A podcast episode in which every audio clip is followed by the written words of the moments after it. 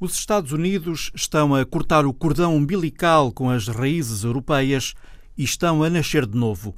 Uma ideia forte do novo livro de Bruno Maçães. Em Nagorno-Karabakh, mais uma escaramuça ou algo mais grave? O debate daqui a pouco com José Milhazes e José Pedro Tavares. E com Luísa Teotónio Pereira, vamos falar do acampamento de Gdaimizik. Há 10 anos, o que começou como um protesto pacífico acabou por ser esmagado pelo exército marroquino.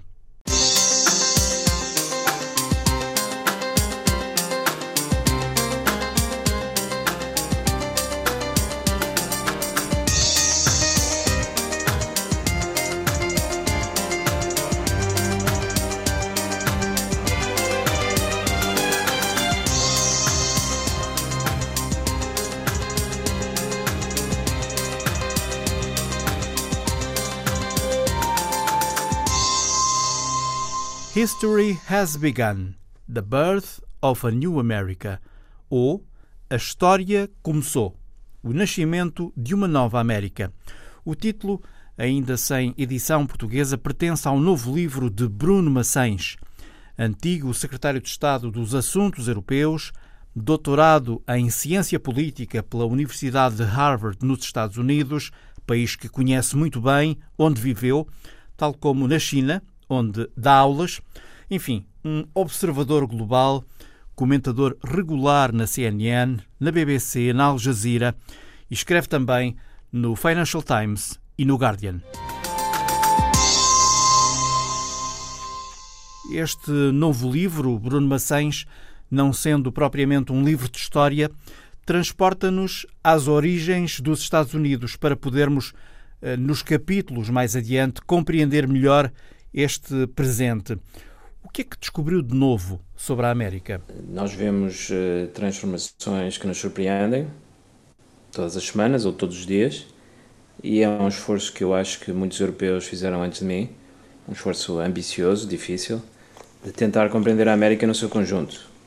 Não, não é um livro que tenta compreender quem é Trump ou que tenta compreender porque é que Trump ganhou as eleições. É um livro que começa nos inícios da história americana e capítulo a capítulo, chega ao momento presente e tenta investigar a questão o que é que é particular, original sobre a América, o que é que é diferente. Porque nós, europeus, encontramos muitas coisas em comum com o modo de vida americano, mas também percebemos que há diferenças, diferenças que talvez tenham vindo a aprofundar nos últimos anos ou nas últimas décadas. Uh, o livro tenta responder a essa pergunta: o que é que é diferente, o que é que é original o que é que define este estranho país? O que é que o leva a dizer que é um estranho país? É uma velha tradição de falar do excepcionalismo americano.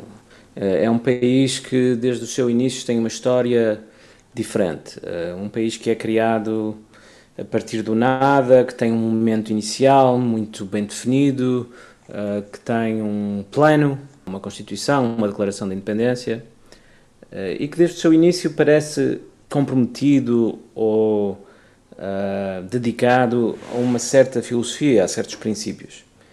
Não é exatamente o modo como nós pensamos sobre Portugal, sobre a Espanha, sobre a França, ou, uh, ou sobre a Indonésia, ou, ou o Camboja, acho eu. Claro que é sempre uma questão que eu discuto no livro de saber se devemos levar isto a sério ou se se trata de uma mitologia. Eu pessoalmente acho que se trata em larga, em larga medida de uma mitologia criada deliberadamente por americanos, mas não só por americanos. Mas mesmo que seja uma mitologia, é uma mitologia que não existe tão claramente noutros países. Uh, e depois, no momento presente, hoje em dia, eu acho que uh, há uma, uma espécie de fascínio pela América e pelo que se passa hoje em dia na América, misturado com horror e com uh, choque, para muitos europeus, acho eu. E por isso, mesmo no momento presente, eu acho que o que se passa na América nos surpreende, de um modo que, que não nos surpreende noutros países. A eleição de Donald Trump, tudo o que se passou desde então, a virtualização da vida americana, em que tudo nos parece parecido com um programa de televisão, em que o suspense é construído, uh, em que nunca sabemos bem o que é que acontece no episódio seguinte. Tudo isso é discutido com bastante detalhe no livro e a tentativa é, é, é encontrar algumas conclusões ou alguma clareza sobre o que é que é diferente e original. Um pouco no seguimento do que disse, no livro, Donald Trump aparece como o primeiro presidente que se vê a si mesmo e às pessoas à sua volta mais como uh, personagens de um drama televisivo do que como pessoas do mundo real. Sim, uh, eu acho que isso é, na verdade, o que distingue Donald Trump. Uh, eu não vejo Donald Trump como um fascista ou um proto-fascista. Eu vejo Donald Trump como uma personagem de televisão. O que já é uma descrição bastante extrema e radical de alguém que, na verdade, é a pessoa com mais poder no mundo.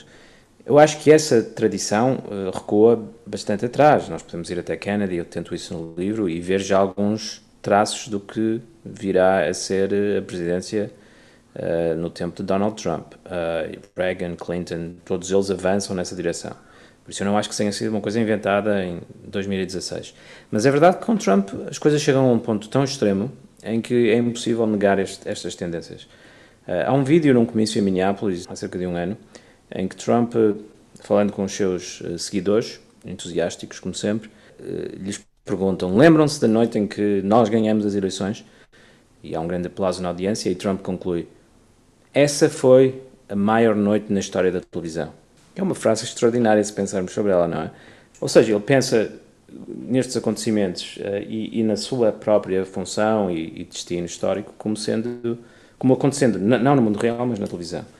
E acho que isso explica muito do, do que aconteceu, mas deixe-me avançar desde já que, que eu não acho que isso seja limitado a Trump. Aliás, se fosse limitado a Trump, ele seria considerado um, um maníaco de algum tipo que não consegue distinguir a realidade da ficção.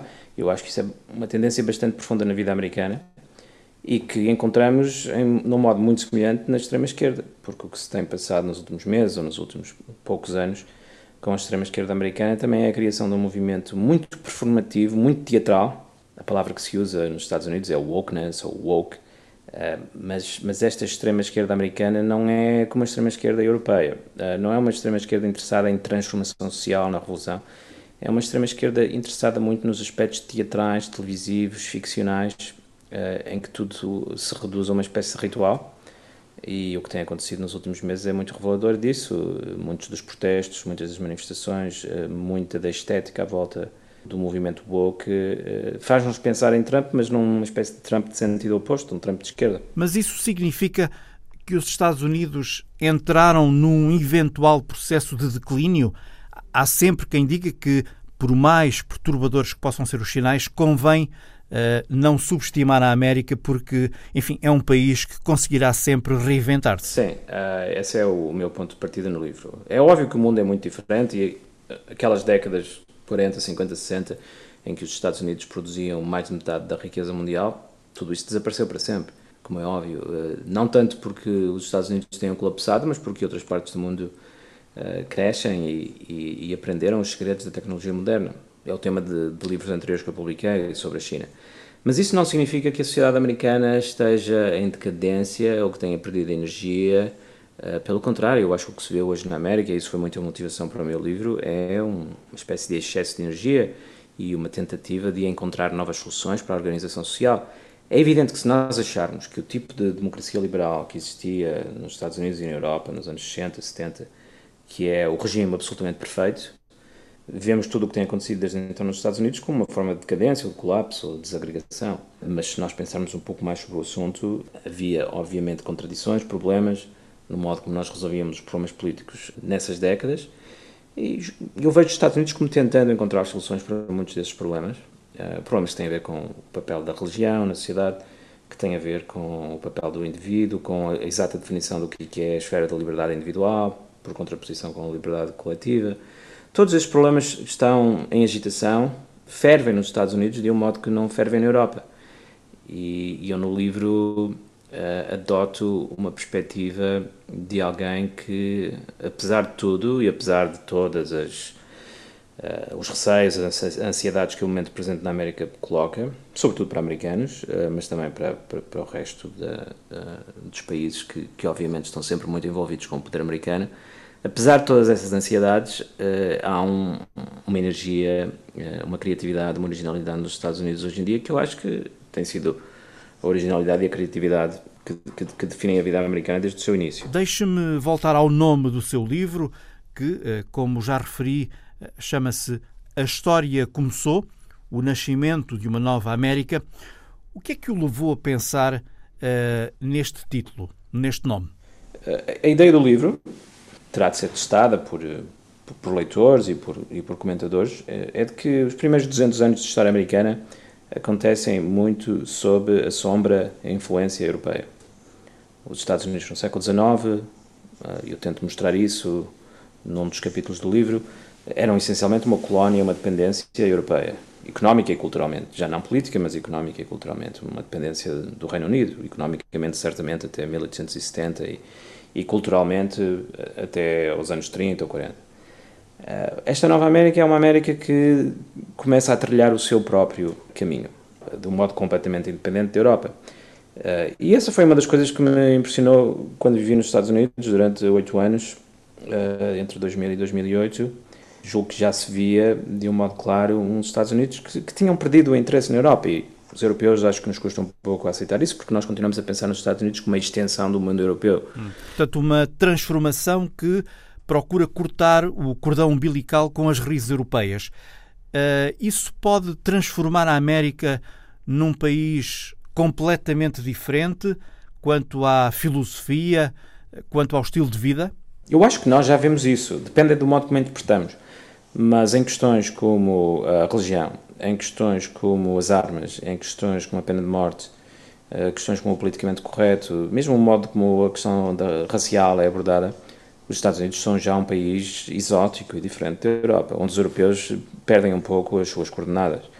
Eu tenho notado, é um tema que me interessa muito, uh, na verdade, desde que comecei a estudar filosofia política há, há 20 ou 25 anos, uh, esta relação entre a Europa e os Estados Unidos, e o que eu tenho visto na minha própria experiência, vivendo nos dois lados e uh, estando sempre atento ao que se passa no outro lado, é que tem havido, de facto, uma perda de interesse dos Estados Unidos na Europa e, mútua, e uma perda de interesse de europeus nos Estados Unidos. Hoje em dia já não há aquela comunicação fácil em que intelectuais, comentadores, escritores circulavam entre os dois lados do Atlântico e eram bem recebidos, compreendidos. Hoje em dia, um, intelectual europeu tem um tempo muito difícil em ser percebido ou, ou despertar interesse uh, nos Estados Unidos e, e julgo que, que, que vice-versa. Não sei até que ponto isto está a acontecer também na música, no cinema, julgo que talvez menos claramente do que, do que em áreas como o jornalismo, comentário, a, a político, mas está certamente a acontecer.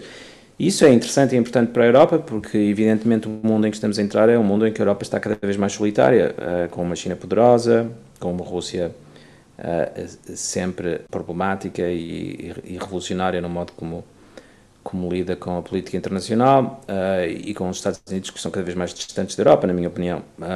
Mas é evidente que depende do modo como interpretarmos isto, porque há muita gente na Europa que dirá: bom, os Estados Unidos são muito diferentes na pena de morte, na questão das armas, na questão da religião, mas estão a caminho de se tornar mais europeus.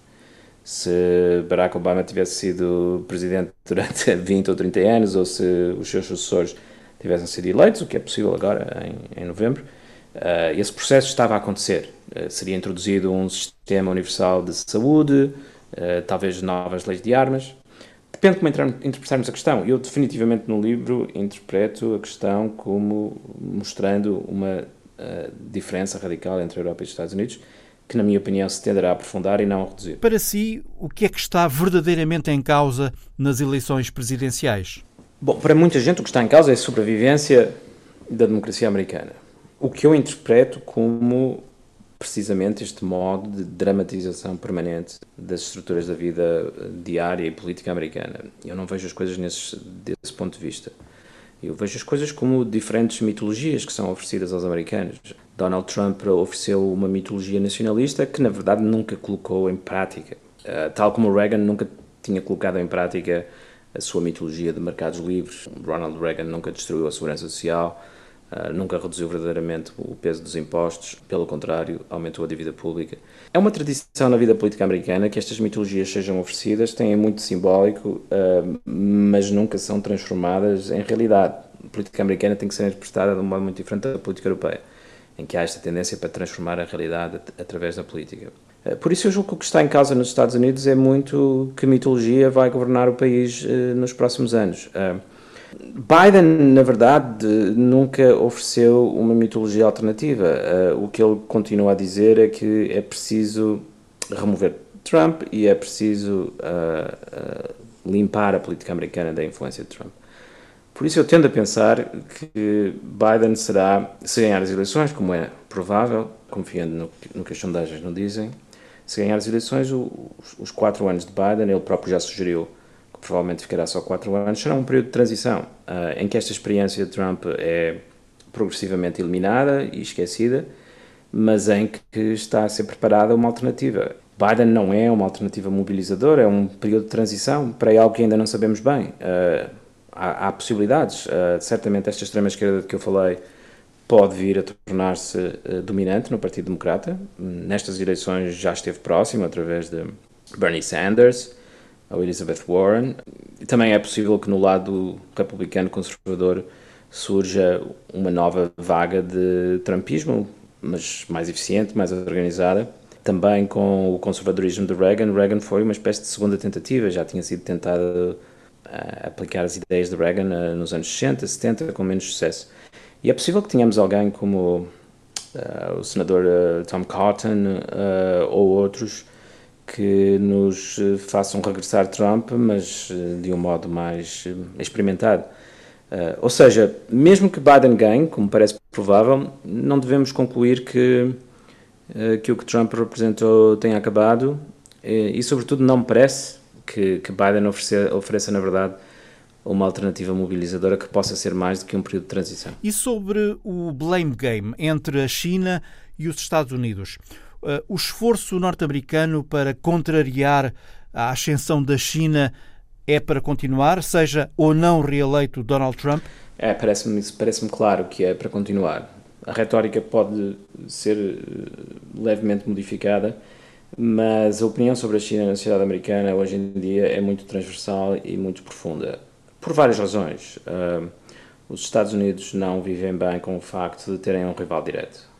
Uh, e eu julgo que o problema se colocaria mesmo que fosse a Índia democrática a aparecer como um rival direto. Os Estados Unidos não vivem bem com isso, os Estados Unidos estão habituados a serem a, a potência liderante, mesmo durante a Guerra Fria uh, foram, em larga medida, e, e, por isso não convivem bem com esta China revolucionária que quer alterar as regras do jogo mundial. Que presidente convém mais à China, Trump ou Biden?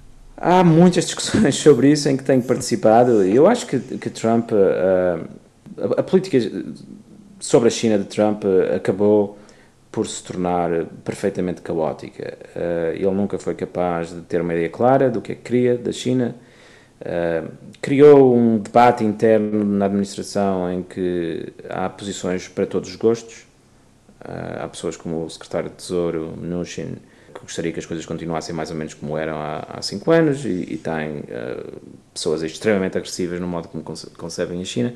Ele nunca foi capaz de colocar a ordem neste processo uh, e, e, e, por isso, em última análise, eu acho que a China talvez esteja mais preocupada com uma administração Biden, que será igualmente uh, desconfiada, mas uh, julgo que mais organizada. Falta-nos falar sobre a pandemia.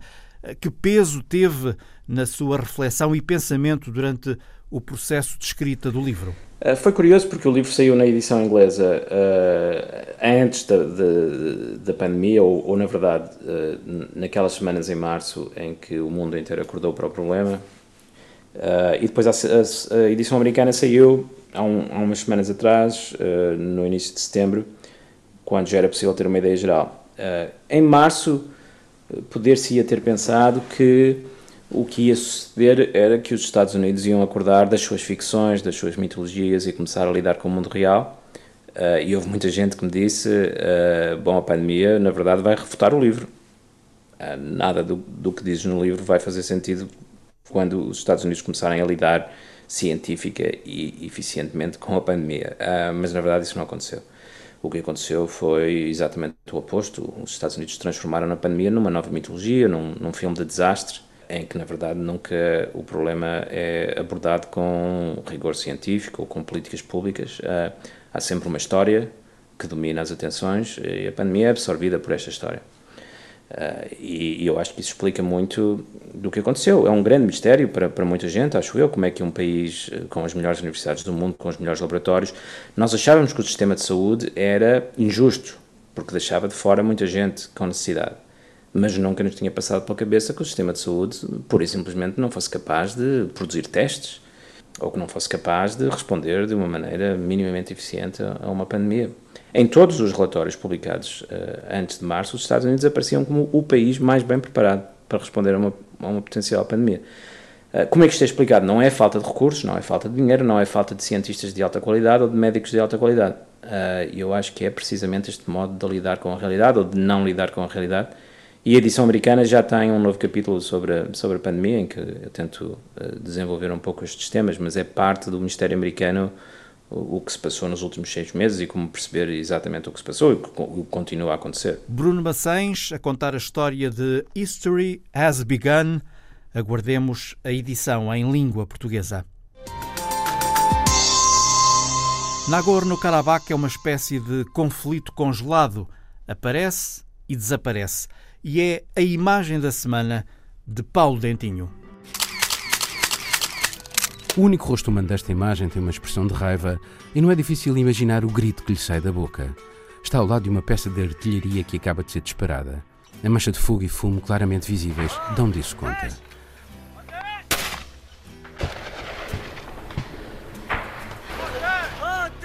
É pois o rosto de um soldado das forças arménias no enclave do Nagorno-Karabakh enfrentar tropas do Azerbaijão em mais um novo episódio de conflito com três décadas que aparece e desaparece a espaço e que não é estranho a ressonâncias religiosas. O enclave, situado dentro do Azerbaijão, foi dado a esta república por José Stalin em 1921. Com o fim da União Soviética, os cristãos arménios do Nagorno-Karabakh declararam a sua independência do Azerbaijão muçulmano, uma república rica em petróleo. O conflito surgiu de imediato e só após 30 mil mortes foi decretado um frágil cessar-fogo, violado ao longo do tempo.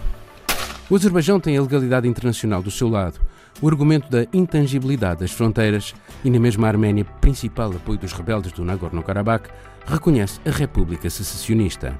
Mas são muitas as vozes a defender o reconhecimento dessa entidade em nome do direito à autodeterminação dos povos, até por haver já alguns precedentes, Kosovo Sudão do Sul, mas também, em certa medida, por existir uma espécie de dívida aos arménios, o genocídio nunca reconhecido por Ankara de um milhão e meio de pessoas por parte do Império Otomano entre 1915 e 1917. A situação envenena ainda hoje de tal modo que a Turquia nem sequer tem relações diplomáticas com a Arménia e o apoio total de Ankara ao Azerbaijão faz agitar ainda mais os fantasmas da história. A Turquia terá mesmo enviado mercenários sírios e líbios em apoio ao Azerbaijão. Esta nova tensão inquieta a comunidade internacional em virtude das incidências no sul do Cáucaso, onde se misturam os interesses e as fronteiras do Irão, da Turquia e da Rússia. A chave do conflito pode estar em Moscou, que ainda tem influência nas duas antigas repúblicas da URSS, tem duas bases e soldados estacionados na Arménia e vende armas produzidas pelo seu complexo industrial militar, o Azerbaijão. Mas neste jogo perverso, Putin terá de lidar, mais uma vez, com os sonhos de grandeza de Erdogan. A imagem da semana de Paulo Dentinho, uma foto do Ministério da Defesa da Arménia divulgada pela Reuters, que pode ser vista no Facebook da RTP Notícias. Nagorno-Karabakh, um enclave formalmente território do Azerbaijão, mas ocupado por forças separatistas arménias com dois árbitros principais, a Rússia e a Turquia, e é por isso que vamos conversar de imediato com o José Milhazes, especialista da Antena 1 em assuntos do leste europeu e o José Pedro Tavares, correspondente da Antena 1 na Turquia. José Pedro, são uh, frequentes as escaramuças ao longo dos últimos anos, mas desta vez, neste caso em concreto, que é que esteve na origem dos confrontos? Provavelmente a vontade do Azerbaijão de resolver a situação militarmente. Ambos os lados, obviamente, acusam o outro de terem começado no domingo passado este, estes confrontos, eh, mas tudo aponta para que, de facto, esta, esta situação tenha sido provocada pelo Azerbaijão, que tentou eh, e continua a tentar ganhar terreno e, e reconquistar este enclave. Eh, o Azerbaijão nitidamente perdeu a guerra, uma violenta guerra entre entre 91 e 94 que levou ao controle do, deste enclave pelos separatistas arménios, formalmente parte do território do Azerbaijão. Há, aliás, várias resoluções das Nações Unidas que pedem à Arménia para uh, desocupar este enclave. Um enclave que faz parte, de facto, do território do Azerbaijão, mas que é populado por uma maioria étnica arménia e daí a presença dos separatistas arménios e, e, o controle do, dos arménios.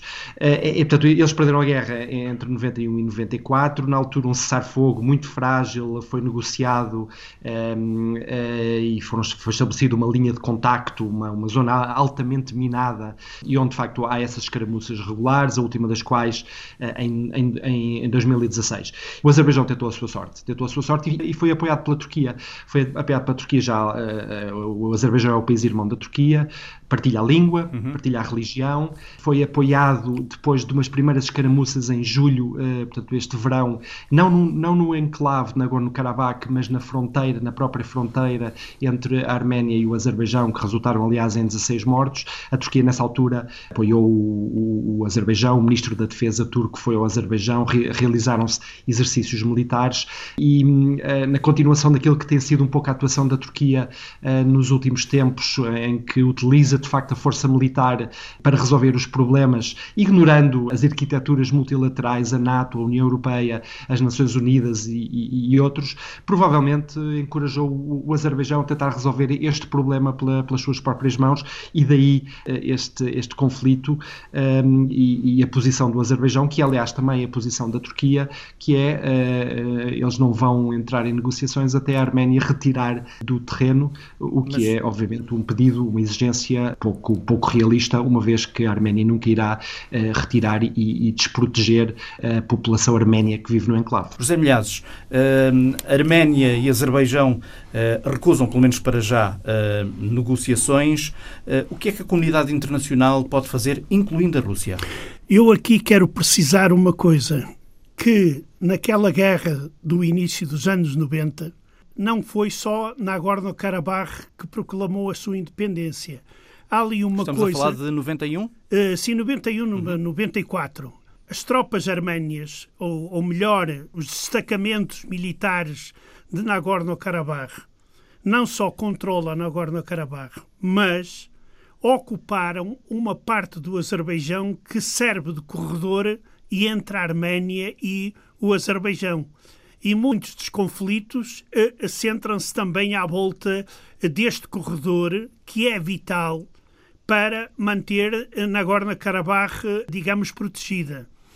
Agora, no que respeita à comunidade internacional, é verdade que praticamente ninguém, à exceção do Sr. Erdogan, está interessado em que estas escaramuças desaguem numa guerra regional.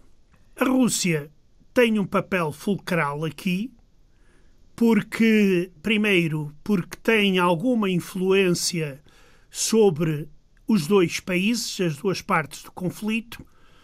A Rússia, herdando essas relações da, da era soviética, fornece armas ao Azerbaijão e à Arménia e é em Moscou que poderá estar a solução do conflito. A União Europeia também não está interessada, os Estados Unidos, muito menos em tempo de campanha eleitoral, e penso que este será um momento muito interessante e muito importante se a Rússia, a União Europeia e os Estados Unidos fizerem um forcing para travar este conflito. Isto porquê? Porque se este conflito desaguar num conflito regional de grandes dimensões, nós vamos ter a Rússia a enfrentar a Turquia. E aqui isto poderia levar a um confronto direto entre a Rússia e a Turquia, com implicações em termos económicos, sociais e políticos muito grave para os dois países. Já falámos aqui da Rússia, dos Estados Unidos, ainda não falámos da França, porque a França faz, juntamente com uh, a Rússia e os Estados Unidos, faz parte uh, do chamado Grupo de Minsk. Uh, esse grupo, uma organização criada em 92 pela OSCE, para estabelecer a paz na região. Obviamente que não tem conseguido. E não tem conseguido porque, do ponto de vista prático, esse grupo atua como? Aqui há uma coisa. A OSCE consegue congelar conflitos, tal como a ONU. Não consegue resolvê-los. Vai pondo uns pensos. É isso? Exato, porque há outros conflitos. Se nós formos ver ali perto daquela região ou na antiga União Soviética, em que esses conflitos foram congelados, mas nunca resolvidos. É a Transnistria e, mais recentemente, o leste da Ucrânia, por exemplo. E eu penso que iremos assistir a uma repetição do que já aconteceu muitas vezes, que é a pressão internacional vai ser tanta que aquilo vai ser congelado até à próxima explosão. Até à próxima vez. Uh, José Pedro uh, Tavares, já aqui falaste de como Ankara emerge ou vai emergindo como a potência regional que procura impor a, pela força as suas ambições, e aqui estamos a falar hum, uh, da Síria, do Iraque. Um, até onde, neste caso em concreto, a Turquia está disposta a ir? A Turquia vai até onde, onde a deixarem e, e achava de facto, como o José Milhazes disse, depois a posição da, da, da Eventualmente será tão pressionada que terá que recuar, é isso? Uh, ou, ou, pelo menos não pressionará para, para a continuação do, do, do, conflito e a posição da Rússia será, será crucial. É, é, é, é um facto que a Turquia desistiu de, de opções multilaterais. Uh, Erdogan farta-se de repetir que o processo de Minsk está, está morto porque 30 anos não produziu resultados e, e apostou naquilo que fez no, na Síria, na, na Líbia Líbia, no Iraque, que é a força, a força para impor uh, as suas soluções, a força para impor as, uh, as suas estratégias. Obviamente que quando encontra do outro lado uma força como a Rússia, aí, apesar de estarem em lados opostos, eles entram em negociações, como entraram, nomeadamente na, na, Síria, e como eventualmente entrarão aqui na, na, no, no Nagorno-Karabakh. Eu perspectivo eventualmente, a certa altura, uma, uma mediação turco-russa para congelar o, o conflito. Dois ou três apontamentos. É, é interessante que a Rússia ainda não tenha forçado este, este cessar-fogo. Em 2016, quando foi a última escaramuça em, em Nagorno-Karabakh, ao quinto dia dos confrontos, a Rússia convocou para Moscovo os chefes militares do Azerbaijão e da Arménia e impôs o cessar-fogo. Uh, até agora ainda não o fez. Isto será, os da Milhares dirá melhor que eu, porque conhece a Rússia melhor que eu, uh, uh, será porque a Rússia tem outras preocupações, nomeadamente a Bielorrússia, um, no, seu, no seu quintal? será porque está a tentar estender este conflito um pouco mais para fazer prevalecer depois a sua posição mais tarde numa nova arquitetura? mas de facto é um pouco estranho que este cessar-fogo ainda não tenha sido imposto pela Rússia, que é nitidamente aqui o jogador, o jogador crucial. Com o prolongar do conflito, há de facto o, perigo disto se tornar num conflito regional. Há, aliás, relatos de que a Turquia está a transferir militantes sírios, eh, eh, guerrilheiros sírios das milícias que apoia há muito tempo na Síria, no norte da Síria, e que utiliza nas suas diversas guerras, nomeadamente na Líbia, para o Cáucaso, para combater ao lado dos, dos azeris em Nagorno, eh, em Nagorno-Karabakh. José Milhados, também achas estranho, ou, ou, qual é a tua explicação para o facto da Rússia ainda não se ter imposto e, e ter, não digo decretado um cessar-fogo, mas exigir o cessar-fogo? Exigir já exigiu Moscou já acusou também a Turquia de estar a transferir esses eh, combatentes da Síria para a zona do conflito. Aqui eu penso que é que desta vez as forças e os meios envolvidos são muito maiores do que na última vez. E Moscou poderá necessitar de mais tempo para fazer com que as partes cessem os combates e congelem novamente uh, a situação. Porque a Rússia não está interessada em que se perca o controle de uma região que para ela é estratégica, muito estratégica. A Rússia às vezes uh, também tem que pagar pelos erros que comete na própria política externa que é a Rússia recentemente forneceu à Turquia armamentos ultra, ultramodernos. E agora vê-se no risco desses armamentos ultramodernos ajudarem à missa caso a, a, o confronto se transforme num, numa, num confronto entre a Rússia e a Turquia. Ou seja, aqui há também uma parte que é a Rússia, como qualquer país produtor de armamentos, acho que deve ter em consideração a quem e para quê vender os armamentos e não apenas para ganhar dinheiro. José Milhazes e José Pedro Tavares. Tem 45 anos o conflito que opõe a Frente Polisário e o Reino de Marrocos sobre o Sara Ocidental. Estamos a uma semana de assinalar o décimo aniversário dos protestos do acampamento de Gdaimizik, em Ayyun, a maior cidade do Sara Ocidental. Daqui a nada vamos então olhar para esse momento, esse marco da luta do povo saraui.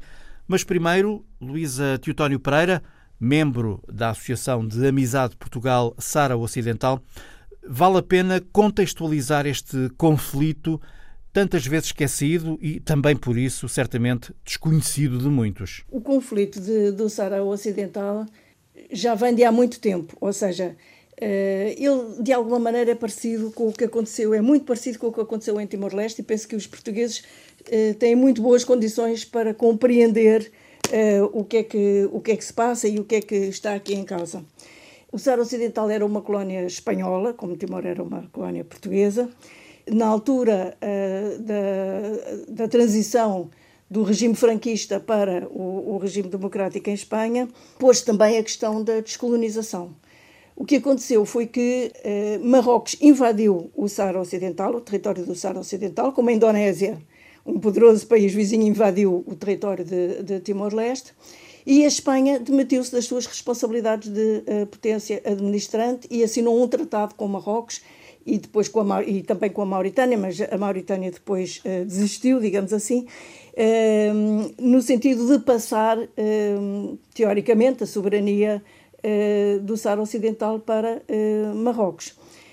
Do ponto de vista do direito internacional, isto é completamente inaceitável, ou seja, toda a legislação internacional das Nações Unidas, etc., eh, reconhecem que eh, o Saara Ocidental é um território não autónomo, que está pendente de descolonização, eh, tal como aconteceu com o Timor, e, portanto, que é preciso realizar um referendo de autodeterminação para o povo sarauí dizer aquilo que pensa sobre o seu futuro, se quer independência, se quer uh, a anexação, uma, uma união com Marrocos, ou se quer uh, ser eh, uma província autónoma de, de Marrocos, que é isso que os marroquinos, na realidade, querem. Mas acredita na possibilidade de um referendo sobre a autodeterminação do território? Pois, eu penso que, que não há mesmo outra, outra hipótese por duas razões principais. Primeiro, porque um, o direito internacional não dá, não abre outra possibilidade, ou seja, um, eh, o Saara Ocidental é uma colónia, está registada como, uh, como território não autónomo nas Nações Unidas e, portanto, precisa de um processo de descolonização e é preciso que o povo do Saara Ocidental se pronuncie sobre o que é que quer para o seu, para o seu futuro. Portanto, tem de haver um referendo de autodeterminação. Não há outra hipótese. Depois, as perguntas do referendo podem ser várias, têm de incluir a possibilidade de independência, mas pode incluir também a possibilidade de uh, associação com Marrocos ou de, de, de ficar uma, uma província mais autónoma no quadro do Reino de, de Marrocos, que é aquilo que Marrocos uh, pretende. Por outro lado, a única hipótese de não haver um referendo seria o povo do Saara Ocidental desistir da sua luta pela autodeterminação e uh, aceitar essa uh, união com Marrocos. Como isso não aconteceu até hoje, uh, e como um, um, exemplo, eu queria só lembrar que a ativista de direitos humanos uh, Sarawi uh, Aminé Haidar, que vários portugueses são capazes de se lembrar, uh, esteve em greve de fome durante muitos dias na, nas Ilhas Canárias. o José Saramago até a visitou, etc na altura, e um, recebeu aqui, esteve em, em, Portugal há 10 anos justamente para receber uma distinção da Universidade de Coimbra. Ela acabou de fundar uma organização, a semana passada, contra uh, a ocupação uh, marroquina. Portanto, é só um exemplo, mas há muitos mais. Uhum. Um, o, todo, todos os dias há manifestações, todos os dias há um, uh, informação sobre a atividade diplomática da Frente Polisário, que é o Movimento de Libertação do Saara Ocidental, e um, uh, um outro exemplo, a República Árabe Saharaui Democrática, que foi unilateralmente proclamada pela Frente Polisário em 1976, faz desde 84 parte da União Africana e a União Africana apoia decisivamente o processo de, de, autodetermina, de autodeterminação e o referendo um, de, do, do Saara Ocidental. Nos eh, próximos dias assinala-se o desmantelamento do acampamento de Gdaimizik, assinala-se o décimo aniversário desse protesto pacífico que acabou por ser esmagado pelo exército marroquino. Luísa Teutónio Pereira, por que é que é tão importante recordar este marco da luta do povo saraui? Eu penso que é importante porque foi talvez, para além da, da fase da, da luta armada que durou até uh, eh, 1991, como disse há pouco, foi talvez a altura em que uh, mais visivelmente os sarauís uh, demonstraram a sua, uh, o seu querer relativamente à ocupação marroquina, a sua recusa da ocupação marroquina e a sua procura por, por meios pacíficos de um, um referendo de autodeterminação. Isto foi um, um acampamento em Demizik, Demizik que é uma localidade perto de El Ayoun, que é, é a capital do Sara Ocidental ocupado, e houve milhares de sarauís que se juntaram, montaram as suas tendas, que é uh, tradicionalmente a, a, a, digamos, a, casa, digamos, uh, sarauí, e montaram as suas tendas, tendas nessa localidade como forma de expressarem em conjunto e visivelmente, de forma, de forma física, digamos, a sua recusa da, da, ocupação marroquina e o seu apoio e a sua vontade de que se realize o, referendo da autodeterminação para eles poderem dizer aquilo que querem quanto ao seu, ao seu futuro. E, e, também ficou conhecido como o acampamento da dignidade. Exatamente, exatamente. Foi o nome que os próprios sarauís lhe, lhe, lhe deram, porque eles acham, eh, eles sentem-se, eh, sentem que a sua dignidade não é respeitada pelo uh, ocupante marroquino, pelo Reino de Marrocos, um, ehm, e pela comunidade internacional que até hoje não foi capaz de uh, uh, organizar este referendo de autodeterminação. E, e, o que começou como um protesto pacífico acabou num banho de sangue um, ehm, após a intervenção das forças marroquinas. Sim, de facto, ehm, foi, o acampamento foi desmantelado violentamente pelas forças marroquinas no dia 8 de novembro de 2010 quatro semanas depois, basicamente, de ter, de ter começado. Eh, houve alguns sarauís que foram mortos na altura, houve muitos presos, pessoas torturadas, etc.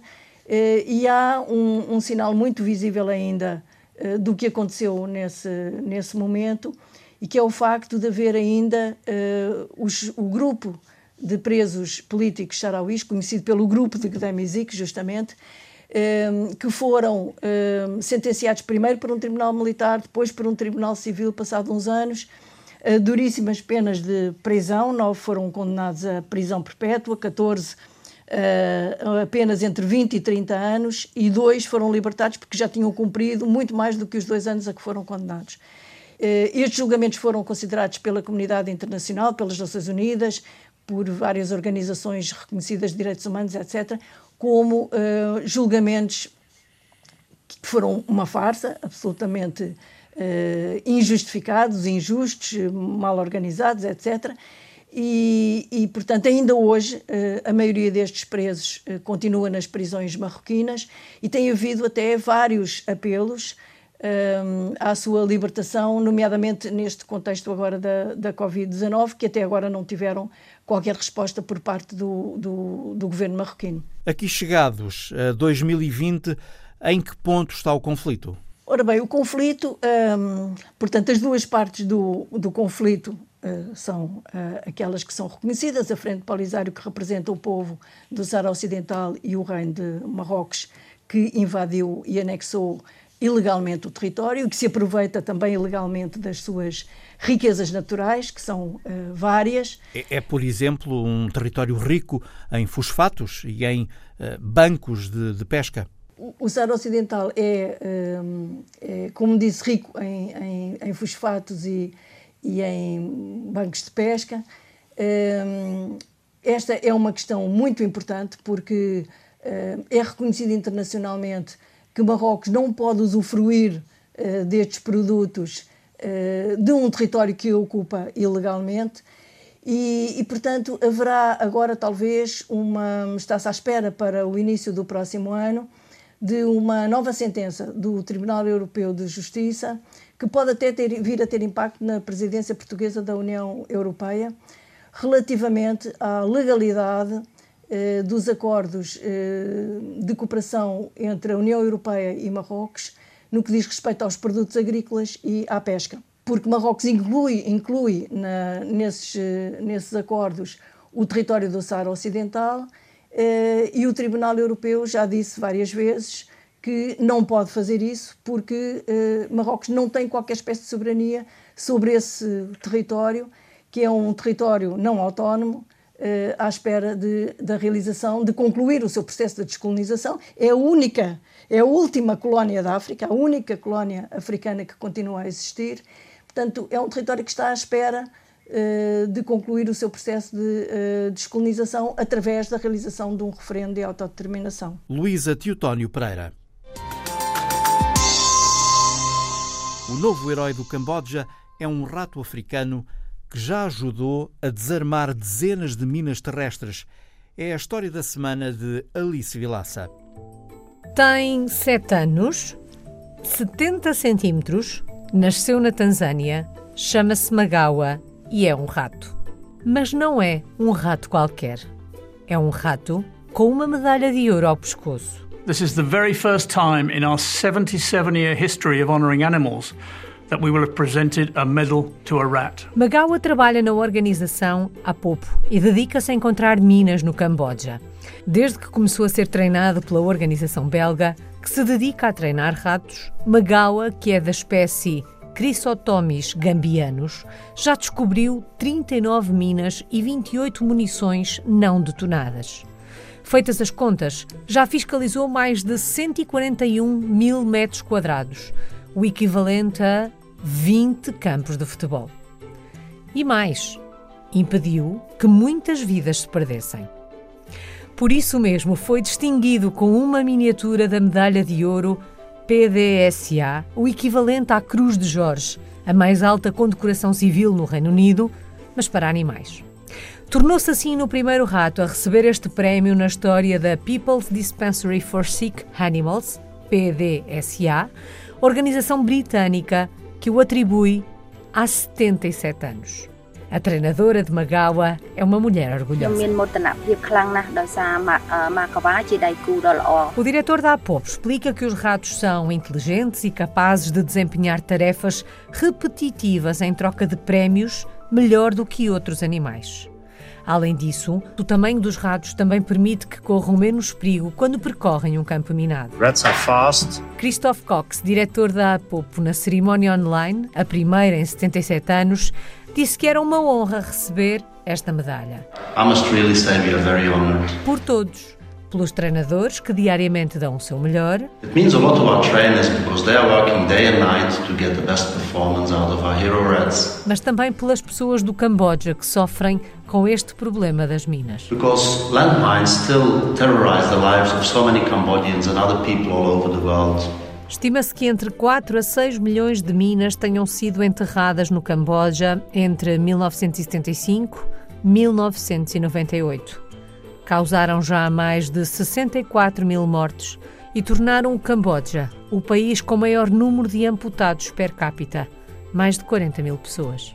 Alice Vilaça, que assina também a produção deste programa. Visão Global regressa no próximo domingo. Boa tarde.